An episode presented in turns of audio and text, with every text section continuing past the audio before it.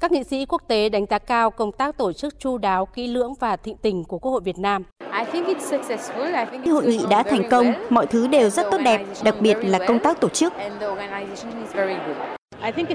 Việt Nam đã tổ chức hội nghị một cách xuất sắc. Việc gắn kết mọi người diễn ra dễ dàng. Chúng tôi vui mừng được có mặt ở đây.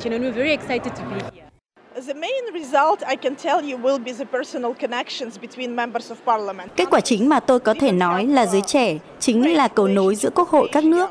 Họ có thể sử dụng công nghệ số để thúc đẩy các cuộc gặp quan trọng, thúc đẩy các mối quan hệ. Qua hội nghị lần này, chúng ta đã nói về cách để giúp nhiều người trẻ tham gia hơn vào chính trị và các công việc của nghị viện, hướng tới một thế giới toàn cầu hóa hơn, tốt đẹp hơn.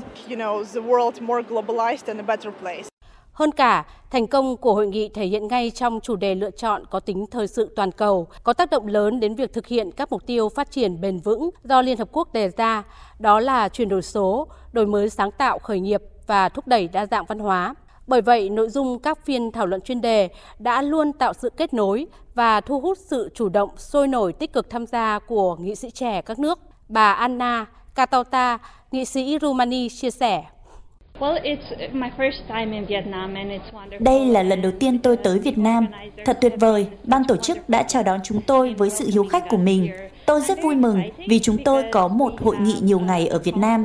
Nghị sĩ các nước cùng đề cập đến những vấn đề rất quan trọng mang tính toàn cầu hiện nay, đó là chuyển đổi số, đổi mới sáng tạo, khởi nghiệp và thúc đẩy tôn trọng đa dạng văn hóa vì sự phát triển bền vững. Thật háo hức khi được nghe về cách để số hóa trở thành công cụ trong sự phát triển của thế hệ trẻ và chuẩn bị cho thế hệ tương lai. Còn đây là cảm nhận của bà Nguyễn Thị Thu Hiền, đại biểu Hội đồng Nhân dân tỉnh Đồng Nai và đại biểu Hồ Thị Kim Ngân, đoàn đại biểu Quốc hội tỉnh Bắc Cạn.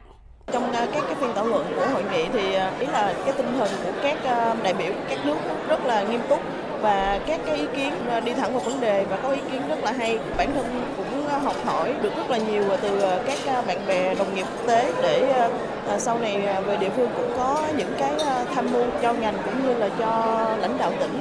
Tôi đều có những cái ấn tượng rất tốt các nghị sĩ của các nước bạn tham dự tại hội nghị nghị sĩ trẻ toàn cầu này trong các phiên thảo luận đều rất sôi nổi và đều rất mạnh dạn đưa ra những cái quan điểm, những ý kiến của mình trong mỗi chủ đề cái nội dung đó thì đều gắn với cái trách nhiệm ờ, của giới trẻ, của tuổi trẻ trong ờ, chuyển đổi số, trong đổi mới sáng tạo.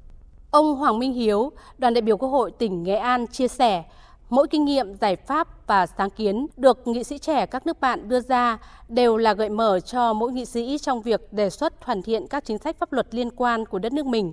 Đó cũng chính là giá trị mang đến cho mỗi nghị sĩ trẻ khi tham gia hội nghị này. Những cái kinh nghiệm của nghị viện các nước đã gửi mở cho Việt Nam để học hỏi được.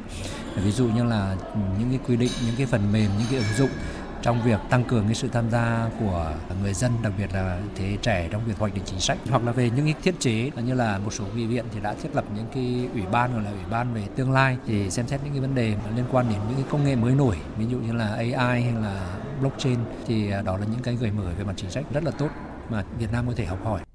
Hội nghị nghị sĩ trẻ toàn cầu lần thứ 9 đã thông qua tuyên bố hội nghị về vai trò của giới trẻ trong việc thúc đẩy, thực hiện các mục tiêu phát triển bền vững thông qua chuyển đổi số và đổi mới sáng tạo. Đây là lần đầu tiên trong 9 kỳ hội nghị đã đưa ra một tuyên bố. Thành công của hội nghị chính là mở ra trách nhiệm của các nghị sĩ trẻ trong hoạt động của mình vì một tương lai tốt đẹp hơn.